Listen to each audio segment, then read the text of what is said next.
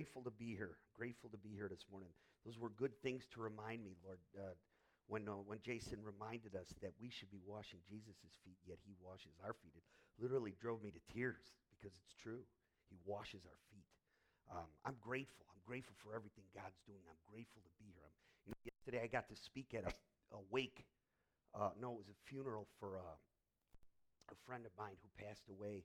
Uh, he was a believer in Christ, so it was joyful uh, for those of us who, who know Jesus, but it was uh, not so joyful for those who were not in a saving relationship with the Lord.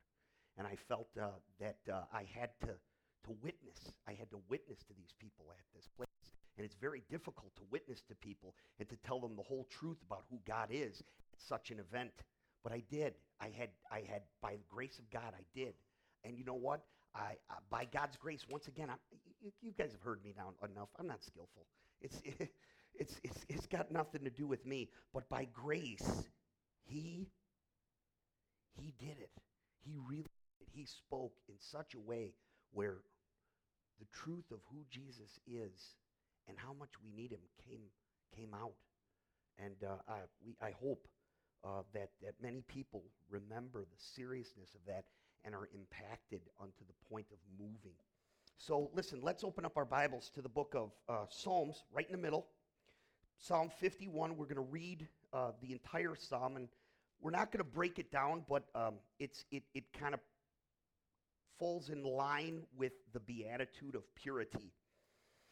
Um, but before we do, we have to pray. And, and this is, I want to share with you my burden, because this is my burden. We have no youth ministry here. I saw those beautiful kids that were sitting over there. We got nothing here.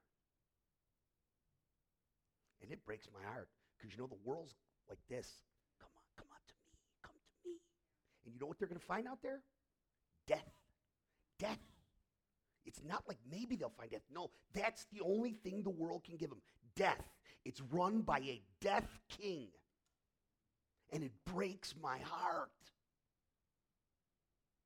We need to ask God like this Lord, are you listening?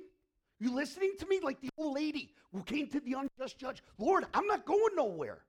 I need for you to listen to me because they're headed to hell. I'm not kidding you. That's the way we got to start praying. You know, these times are not jokes. I think we should all go to a funeral every day because it reminds me this is serious stuff. Serious stuff. Let's pray. Father God, I just want to say thank you, Lord God. Thank you, thank you, thank you. Thank you for your presence. Thank you for your for the grace of your spirit who awakens us to things that we don't naturally see.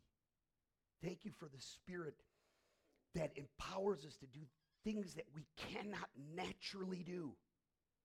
Lord God, I know who we are. It's so clear who we are as humans. And Lord God, it is not an option. We need you. Lord, have mercy. Lord, of all the things that we can ask, the one thing we're absolutely certain when we ask of it, we can receive. It's mercy because it's littered throughout your words, scattered about generously. You desire to be merciful. And Lord God, we want that mercy. We want that mercy to ornament our lives. We want it everywhere in our lives, but we don't want to hoard it. We want it to go out generously throughout the world. Lord God, please have mercy on the young of this world. Lord God, are they lost? Yes. Are they without leadership? Yes. Do they have a shepherd? No. But you are their shepherd. You are the one who loved them and created them, Lord God. Should you not be the one to provide a movement within the generation to bring them to you, to save them from a pit? Desolation, emptiness, dead ends? Lord God, we look to you. Lord God, we look to you. Give us what we ask for. Lord, because I know that this prayer is prompted by you in me. And we pray this together as we listen to your word and we are transformed in Jesus' holy name. Amen? Sorry, uh, just uh, sometimes you, you, you get full of what God has placed upon your heart. So this is a Psalm of David. This was one of the Psalms. No, no, this is the Psalm. It's the Word of God that opened my eyes. Uh, when I read it for the very first time with a friend of mine, I had been um, probably 30 days sober at the time, and I don't know if uh, I hope to God nobody here had an alcohol addiction the way I did, but I was uh, what you, what you call had a wet brain. Uh, I had used so much uh, alcohol and drugs in my life that my brain was it was wet. It couldn't function without it. And uh, when I came off of it, uh, man, I, my life was whoa. I, I couldn't make heads or tails. I was up, down. I wanted to run away and literally uh, don't want to be uh, too too open about it, but I wanted to kill myself. I, I wanted to kill myself because I thought either I would kill myself or I would kill someone else. And uh, I would read the Bible when my wife would sleep because I, for something like 14 days, I can remember I couldn't get maybe more than an hour of sleep, maybe two, three. And um, couldn't make heads or tails out of my wife's Bible. And I used to have it in my hand and I'd go, How can I understand it? How can I understand it? But I know somehow I need what's in it. I knew it. And, um, you know, this was one day my friend uh, called me out of the clear blue sky at 8 o'clock and he goes, Man, I was just reading this. I want you to read this with me. And this is what it says Have mercy on me, O God, according to your unfailing love according to your great compassion, blot out my transgressions, wash away from me all of my iniquities, and cleanse me from my sins. I don't want to take too long because I really could break this down, and it's a, such an impactful, such a, a, a densely packed uh, a poem. It's a poem and a song. But he uses three words transgressions, iniquities, and sins. The, the, the word transgression means he recognized, I broke your law. Sin is different. He's saying, not only did I break your law, that doesn't make me really wrong. What really makes me wrong is that I'm a sinner. I sin. I break your law because I'm a sinner. This is who I am. And we would have a tendency to go, no, no, David, you're not. That's too shameful. And then he goes, No, no, Tom, really, I am. I have iniquities in my heart. I can see it. He goes, There's something deep inside of me that wants to rebel you, that wants to push you away, to keep you in a box in the back because I really don't want to let you out because I know you want to control me and I don't want it. He said it. There he is. It's right in front of us. He says, For I know my transgressions and my sin are always before me. And here it is, right here. Listen. Against you and only you have I sinned. Well, if you knew what he did, oh, he didn't just sin against God. He sinned against the entire nation. He had his friend murdered after he slept with his wife and gave her a baby and pretended it was his friend and then killed him to cover up the crime. David, you're reading this. David, no, no, no. You sinned against everybody here. But you know what he would have said to me? Yeah, Tom, you're, you're 100% right, but, but the one who loved me most, I sinned on him, greatest of all. And it broke his, absolutely broke his heart.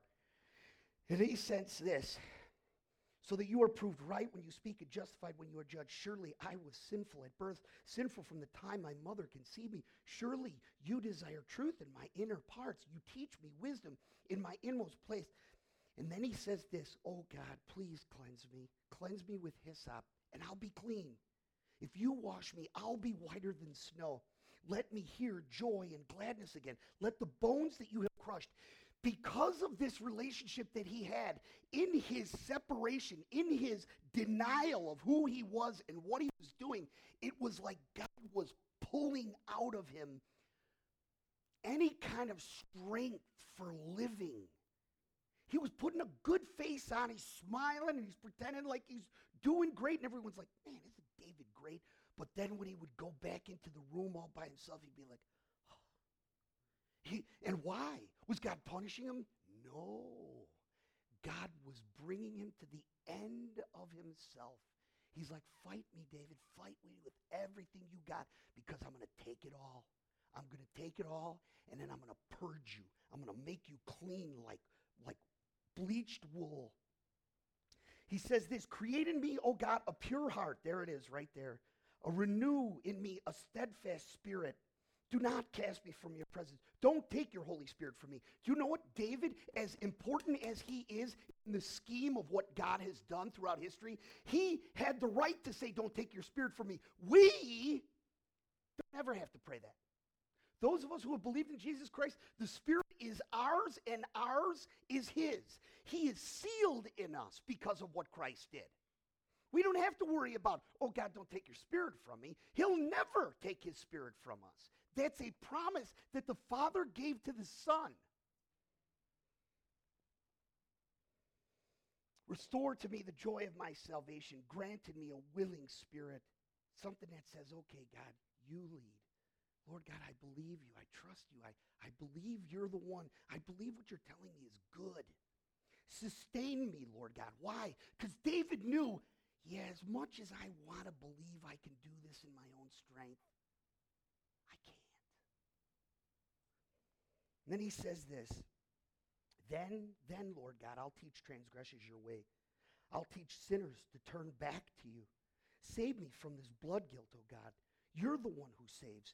And my tongue, it'll sing of your righteousness. All I could think of yesterday at the end of that funeral was, I got to brag about God to people who don't know him. You know, we look at witnessing as such a scary thing. It's because we're looking at it wrong. I get to tell someone about some someone in my life who is so absolutely wonderful, man, why would I ever not want to speak about him? Man, we could do that in our own homes. We could do that every minute of every day, just pointing to, man, how good you are. Yesterday I ate Wingstop with my kids. And you know who bought it? My daughter. I was like, oh my gosh, you bought dinner? My heart was overfilled. And all I could say was, man, you're so good. so good. Once again, washing my feet, washing my feet. Oh Lord, open my lips and my mouth will declare your praise. Do not, for you do not, listen to this, you do not delight in sacrifices or I'd bring it. So if you've come here to sacrifice unto the Lord, stop it. He's the one who sacrifices, who brings us in. The thing that he wants is this you do not play, take pleasure in burnt offerings. Sacrifices, God, you uh, that you desire are a broken spirit, something that says, hey, listen, Lord God, I know who I am. And as I look at you, I know who you are, and I can come to the conclusion I need you. If all the things that you could give me, give me you is the greatest gift. He goes, Oh God, you do not, do not despise these things. In your good pleasure, make Zion prosper. Build up the walls of Jerusalem, and there will be a righteous sacrifice there whole burnt offerings will be given to you, and you will delight in them. When bulls will be offered at your altar, he's using symbolic uh, uh, uh, language right there. Not, and once again, I'm not here to cause a debate, but I do not believe that there is another need for a temple. Everybody says, well, Jesus is coming back when he builds the temple. For what? What's the temple for? The sacrifices have already been made. Now, the temple is our life. It's our hearts. He enthrones himself in our hearts. And now I live in such a way as to say, hey, Lord God, I'm going to give you what you want. You're going to lead me to give you the prime cuts, not the leftovers of my life. That's what he means by bowls. I'm going to give you the prime cuts. I'm going to give you the meat of what I have. Because you know what, at the end, it's only what you've given me. Man, this is a beautiful, beautiful psalm. And it really gives us the understanding of purity of heart. Jesus said in the sixth beautiful attitude, Blessed are the poor in heart, uh, pure in heart, for they shall see God. There's a promise that attaches to that. First of all, that blessing means that your life will be ornamented. It will be fruitful. It will be beautiful. You'll look at it and you'll be like, man, I just can't believe how great my life is because of man, why is your life going in this direction? Why is it so, uh, it's so attractive as I look at it? You can clearly say, man, I know it sounds like a cliche, but I am truly blessed. Blessed by what? Blessed by God's commitment to me. And because he's committed to me, all this other stuff, it's just kind of like the residual. He just throws it on there. It's like the ash of it all. When I was a kid, my mother uh, was a lover of old movies. And if you remember correctly, there was 99,000 channels when we were a kid. There were nine. And sometimes, if you had a good TV, you had channel 32. And uh, on channel 9, there used to be this show called Family Classics. And, uh, and, and right around spring, they'd have all these religious movies. And my mother loved those religious movies. And one of the movies that she loved more than anyone else was a movie called The Song of Bernadette. The premise of the movie was of this young girl. It was a real life girl, but it was Hollywoodized, okay? Uh, and she was, from a young age, so wholesome. This she was whole, so wholesome. She was so devoted. She was so pure that God would shine his glory upon her because she was holy. Like every time they would show her, they would show her in these places where she'd be like kneeling down by the rocks and it'd be dark everywhere, and God would shine on her because she was so attractive to him. That's what, that's what it conveyed. And you know, as I listened to, uh, and once again, I'm, I'm not here to cause fights, but that's what the Catholic priest who was at that wake preached right from the pulpit. Right from the pulpit. Work harder, God will shine on you. Okay? You know, it's a funny thing. It works right in line with what I really want to believe. The movie was written from the idea that God blesses us if we deserve it. But as I look at the Bible, as I read the Bible, as my mind has been opened, my eyes can see, it seems pretty clear to me that the blessing of God is his commitment to us. And it's his commitment to us that causes the blessing of purity. It's not the other way around. If I'm pure, he'll bless. No, he blesses, commits, and then purity comes from it. Once again, you can't get from I'm sorry. You cannot get flowers from from a, a, soil that has no seed. There must be a seed. Someone had to come along, open up the ground, put the seed in, and fertilize and cultivate that for the flower to come up. Doesn't that make sense? But somehow we feel that within us, we have this ability to grow flowers. The truth of the matter is, the gospel tells us something different. David got it. He's like, yeah, I'm looking at the soil of my life and it's kind of corrupted. I think that there's a lot of things in here that would cause nothing to grow. As a matter of fact, the only thing that grows in my heart are weeds. Wait a minute, but I thought we were basically good. No, no, no, quite the opposite. I was born to be a rebel. I was born to resist. From the minute I start understand from the minute I start to make decisions, I, I choose to make life about me. That's what I do.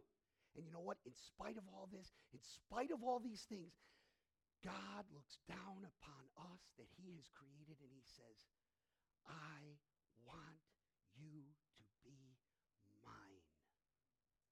I want you to be mine. Let's keep going forward because there's so much to learn here. Purity needs to be defined, I realized. Um, because in my mind, it seems when I think of purity, it tells me that I need to be without corruption or flaw. Doesn't it seem like that? If you're like, blessed are those who are pure in heart. You never make a mistake. You're perfect. There's nothing to defile you. If that's true, we're in big trouble. Even as Christians, guess what? It's just not a possibility. And, and I know that this is something that we, it's like one of those touchy things because um, we don't want our imperfection to cause us to be okay with imperfection, if that makes sense. Uh, uh just because we're flawed and we're never going to be perfect doesn't mean that I have a license to continue on, right? If I truly have the Holy Spirit inside of me, if I truly live in communion with God, He wants something in me so greatly and so powerfully that it then turns my heart to desire what He wants. So I realize that there's this fight within me just like Paul said, I want to do what God wants, but I also know that there's something deep within me that even if I get a good thing in my hand, there's always the potential for me to twist it around and screw it up. That's what he says. In, in Romans chapter 7 and Romans chapter 6, he talks about this battle. In James chapter 3, verse 2, James talks about it. We sin in many ways. He goes, everyone sins. But he goes, if you work on your mouth, oh man, that's the best thing you could do. Oh, I could give testimony to that one. Yeah? Here's what Job says in 3, uh, uh chapter 3, verse 9, when he's being accused. Uh, and he's sitting alone after they say, well, you know, you, you've gotten all these bad things because you kind of deserve it. And he's like, well, I really don't know what I did. But then he says this to God. He goes, even if I claim my own innocence, when I open my mouth, it will convict me. If I come before you, God, and go, why would you let this happen to me? I don't deserve this. Not me. Why would you judge me? I've done nothing wrong. The words themselves would be a lawyer to say, lie. Lie right there. And that's a man of God. Here's another one in Ecclesiastes chapter 7, verse 20. Though he's cynical at this point in his life, King Solomon, he says, Indeed, there is not a righteous man on earth who continually does good and who never sins.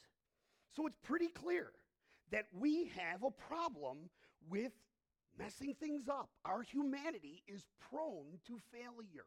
But this, once again, doesn't give us the license to just continue to do it. It doesn't allow us to just keep living carelessly. Purity is something different than this. It's not simply me being without sin, it's something different. And here's what I believe it is purity is best understood as a single minded purpose, it is unwavering conviction. You want to be pure in spirit? You want to be pure of heart? Have an unwavering conviction. And we're going to talk about what that means. We're going to flesh it out right here. In the letter to the Philippians, Paul gives us a best description of it in one sentence. He says, For me to live is Christ and to die is gain. When I got saved, after I got saved, it was so miraculous. It was so overwhelming, literally like I got hit with a lightning bolt, that I could see and understand things that I could never, ever, in my twisted mind, ever understand. And when I read that verse, I remember it was at a Bible study. I went, and it was like, pow, it blew my mind. Um, and it was like it burned itself on my brain. And you know what I thought to myself for the longest time? Man, I want that kind of faith. But you know what I realized now looking back? I was ignorant. I was admiring Paul. I was like, man, I just want to be like Paul. God surely loves Paul because Paul says, for me to live is Christ and to die is gain. No, no, no. Looking back 26 years later, this was a witnessing statement. He's like, hey, you want to know the real truth of my life is? God is so awesome. His grace is so overwhelming. For me to live, it's Him. And you know what? Guess what? If I die, it's okay because I gain everything. This wasn't about Paul. This wasn't about him. This was about God. This was about Jesus. He's like, hey, listen, do you want to know the greatest thing of my life?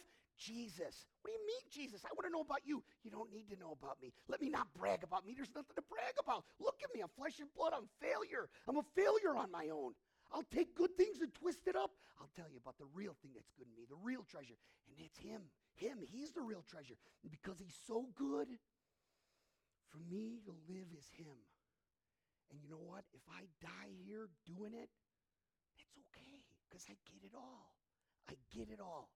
Now we're starting to understand purity as God has given it to us in the beautiful attitudes.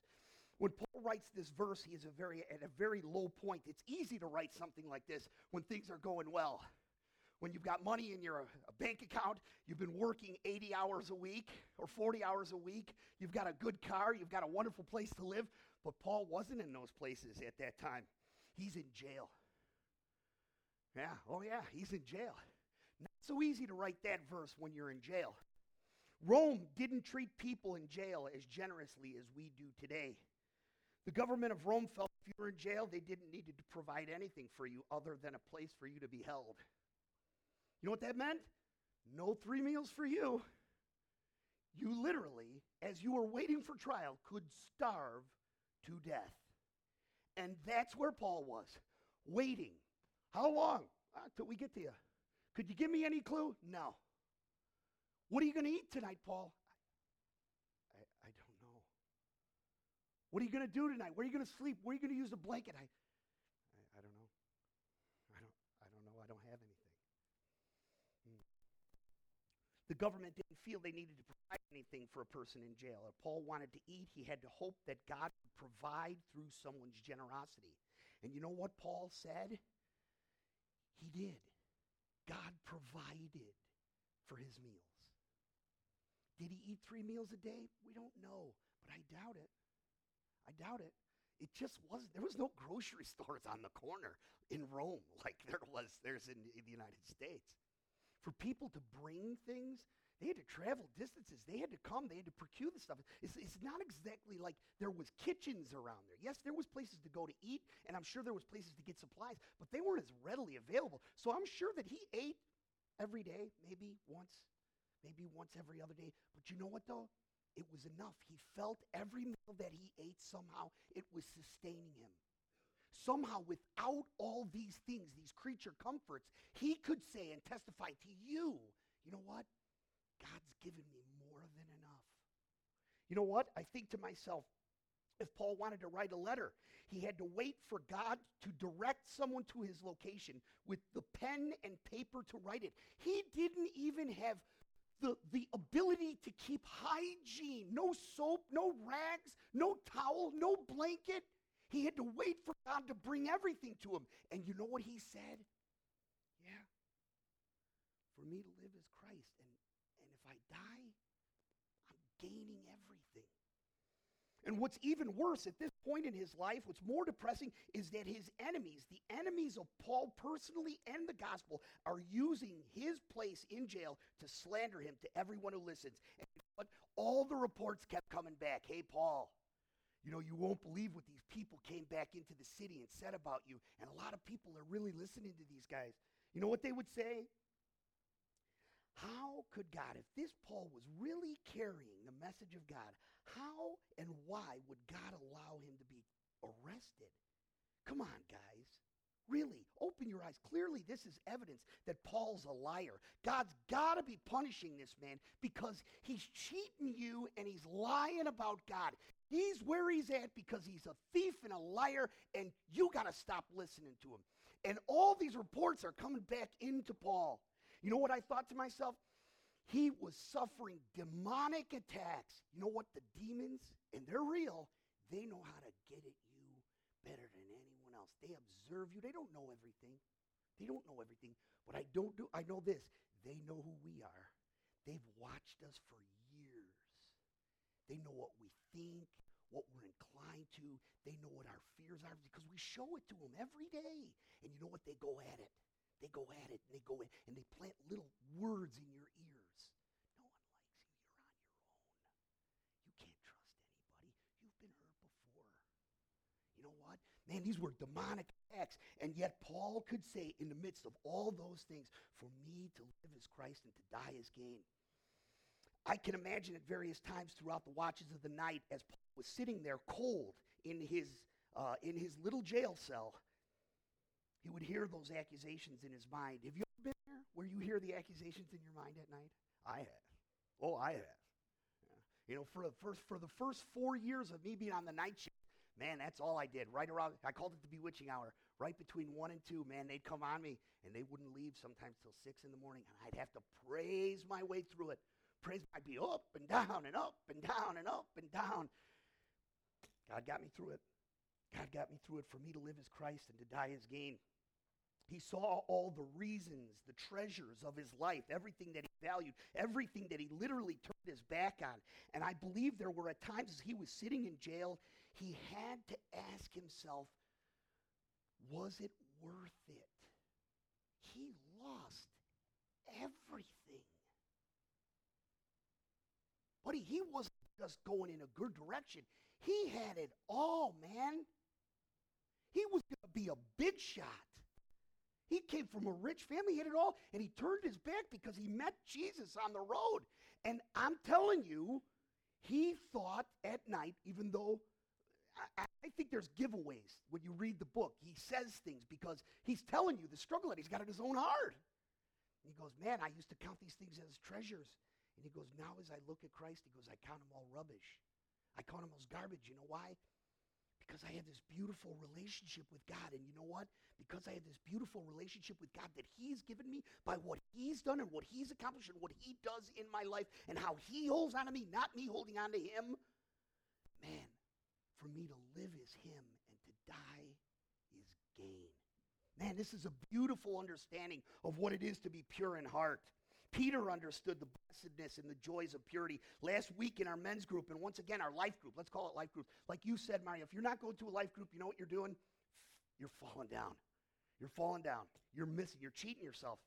This woman's group I hear is blowing it out of the water, man. They're coming together. They're praying with each other. They're supporting one another. You think you could do this on your own? Think again. Think again. Man, you are so far away from what God wants in you. And you know what? Let me tell you something. When you get separated from that pack, the devil goes, oh, man, I'm going to work on that person. I'm going to work on them relentlessly day and night. You know what we need to do? Be in the pack. Is there reasons for me to not be there on Thursday? Oh, yeah. There's tons of them. There's tons of them. Yeah, I'm tired on Thursday. There's fuel in me, you know, just like you. And on Thursday, it's this low. And you know where I don't want to be at 7 o'clock? In this basement. Guaranteed. But every time I go, it's like he's saying, You came here because you knew it was coming to go. Wait for the blessing. And man, I'm not kidding you. 10 minutes into it, bam, he hits me with it. And by the end, I'm up till 11:30 at night. My brain is going, why? Because it's blessedness to be loved. It's blessedness to be the focus of his attention and his concern and his care. It's not that I deserve it. No, it's in spite of it all. He uses guys like him and him and all the teachers and every com- uh, comment that's ever made in the group. And I'm like, oh my gosh, are these guys biblical scholars? No. But the same spirit who lives in me lives in them. The very spirit of God, it's like he's using these faulted, frail human beings to tell me about who he is. And man, it's just so beautiful. So I don't I'm sorry that was a testimony. But, but so Peter, so Peter says this in First Peter, we just we're taught it in First Peter chapter 2, verse 1 through 3. He says this, therefore, therefore what? Like like Paul said, therefore, you got to think about what he's saying, therefore. He's saying, remember who you are. Remember what's been done for you. Remember the Christ that did what he did. Remember the love of God. And when you remember the love of God, therefore, therefore what? He tells us clearly. He says, get rid of, rid yourself of all malice, rid yourself of all uh, deceit, rid yourself of hypocrisy, rid yourself of envy, rid yourself of slander, of every kind. He says this like newborn babies, crave pure spiritual milk so that you may grow up in your faith. Man, that's a beautiful thing. We're growing up from the minute we start to the minute we leave this world and go to the next. Never can I get to the point where I needed that then, but I don't need it now. No, as I keep going forward, I need it more at the end than I realized I needed it in the beginning. This is the beauty part of this grace that God has given us. This is the purity that comes from grace. The pure of heart means to be driven by joy. It's not guilt. So many times you come to church, you're like, I feel guilty. Stop. You know why? It don't produce what you think it does. No, no, no. It's more focused on you. Oh, I loved guilt when I was an addict. But did I change? No. I loved my sin. I just felt bad about it.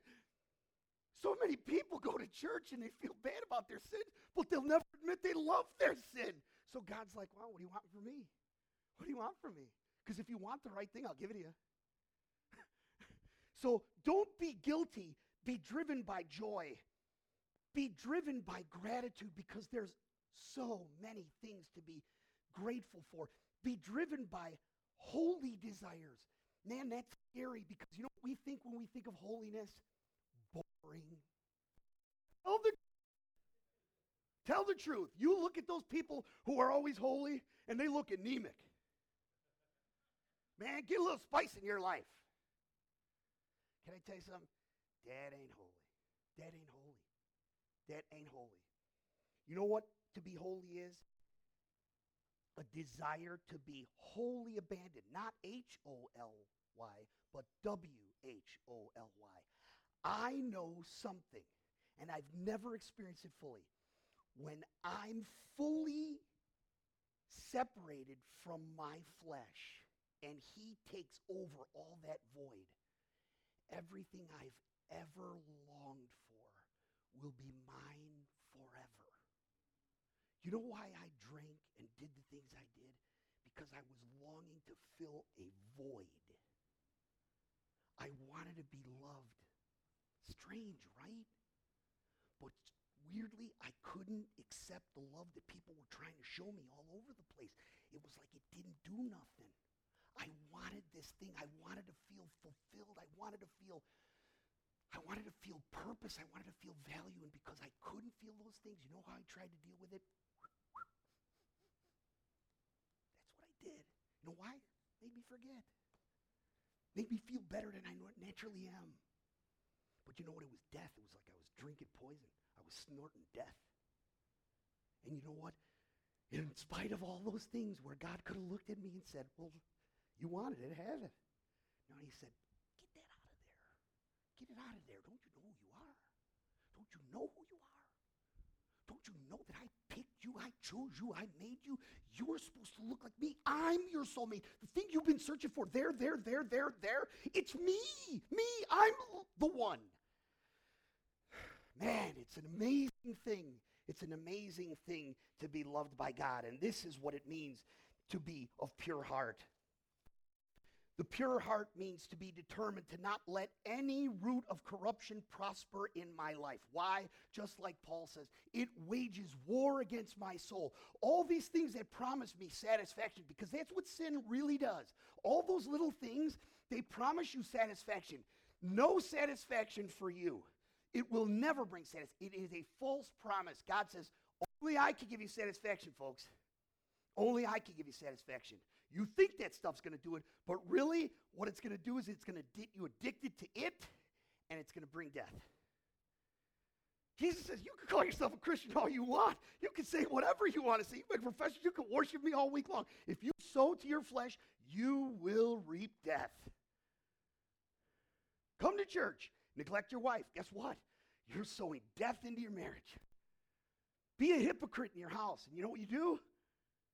You sow death into your children. do it. God says, I, I'm begging you not to. You'll go to heaven, but I assure you, you'll live a painful life on earth. That's the way it works. It's called an eternal principle.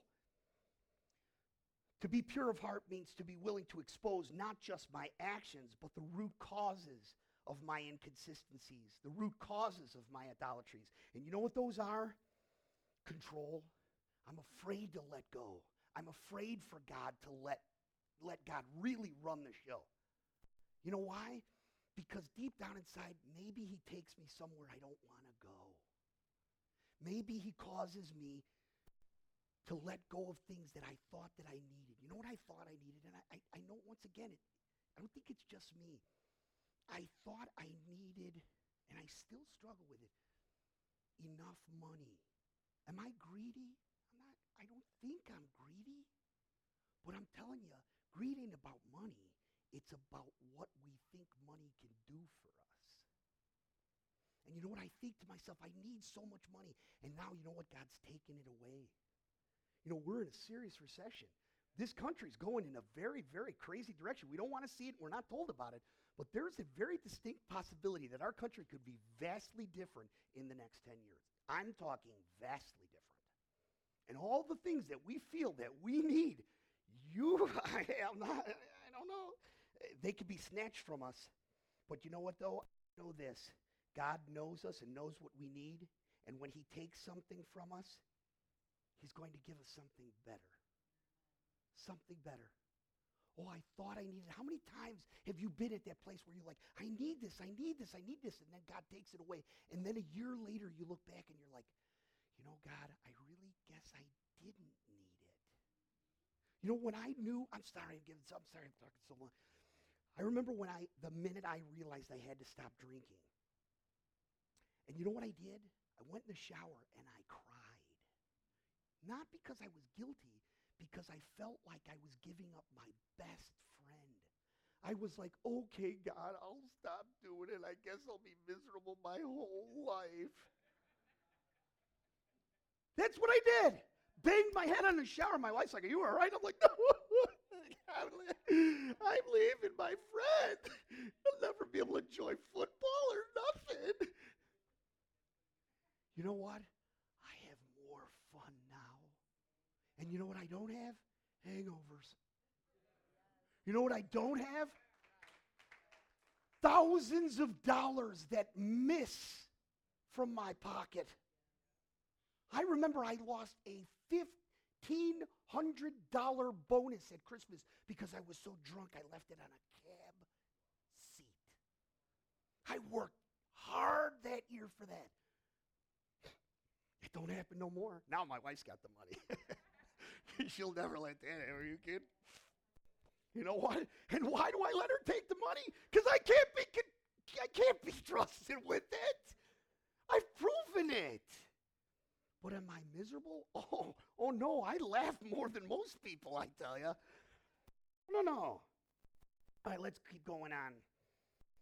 So, what do we do? We must learn to confess multiple times throughout the day Lord God, I'm angry. Like my friend Julian said, Why are you angry, Tom?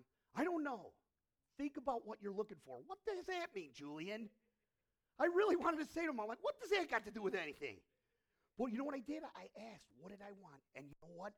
When I asked and I prayed about it, God gave me the answer. And when I came up with the answer, somehow I realized what I was looking for really wasn't valuable. I wanted to be recognized by my job. And you know what? Who cares if my job recognizes me? I want Christ to recognize me. What I did wasn't for John Gavin, the and I love the guy, the, the superintendent of loop operations. I'm doing for Christ. And you know what? I think he was pretty pleased. I think he smiled. And you know what? That's enough. It's more than enough, I'll tell you. All right. When we pray, we must uh, not, not be tempted to gloss over our divided hearts. We must see our sin and the root of sin for the cancer that it truly is. When we pray for deliverance, we must pray with confidence. Every day I say, Lord God, my hope comes from you. What's your hope, Tom? My hope is one day I will be fully void of me, and you will be all there is that's left. I want what he is, fully and completely, totally.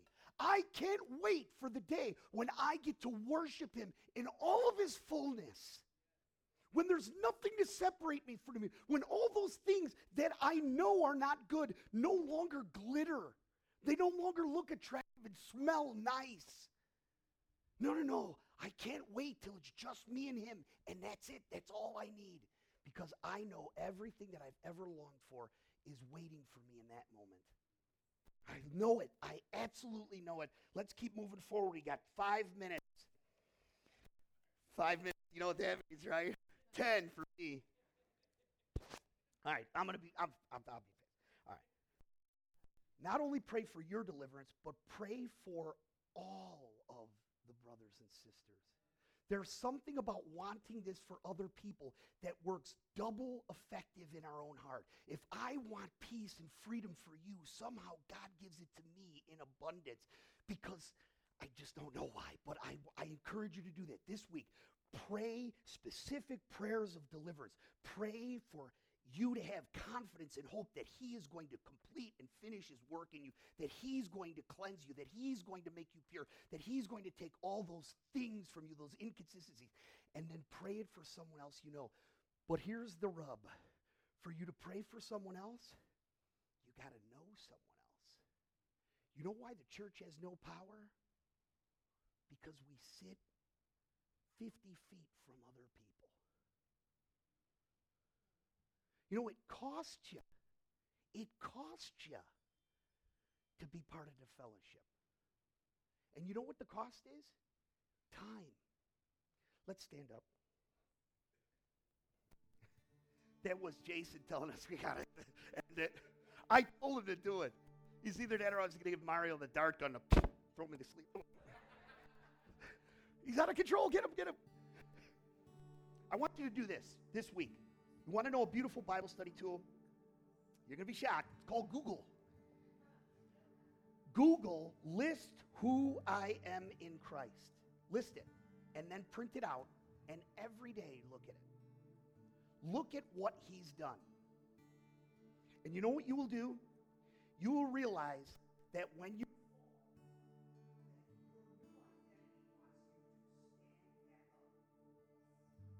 what you'll realize? That even though you might be in a hole right here, you're headed to a mountain that's absolutely glorious. You're, you're headed to a place that is infinitely greater than you could even hope to comprehend with this human mind. And that's, that's what Let's, let's worship. God, I look to you. I won't be overwhelmed. Give me vision to see things like you do. And God, I look to you. You're where my help comes from. Give me wisdom. You know just what to do, and I will love you, Lord, my strength. And I will love you, Lord,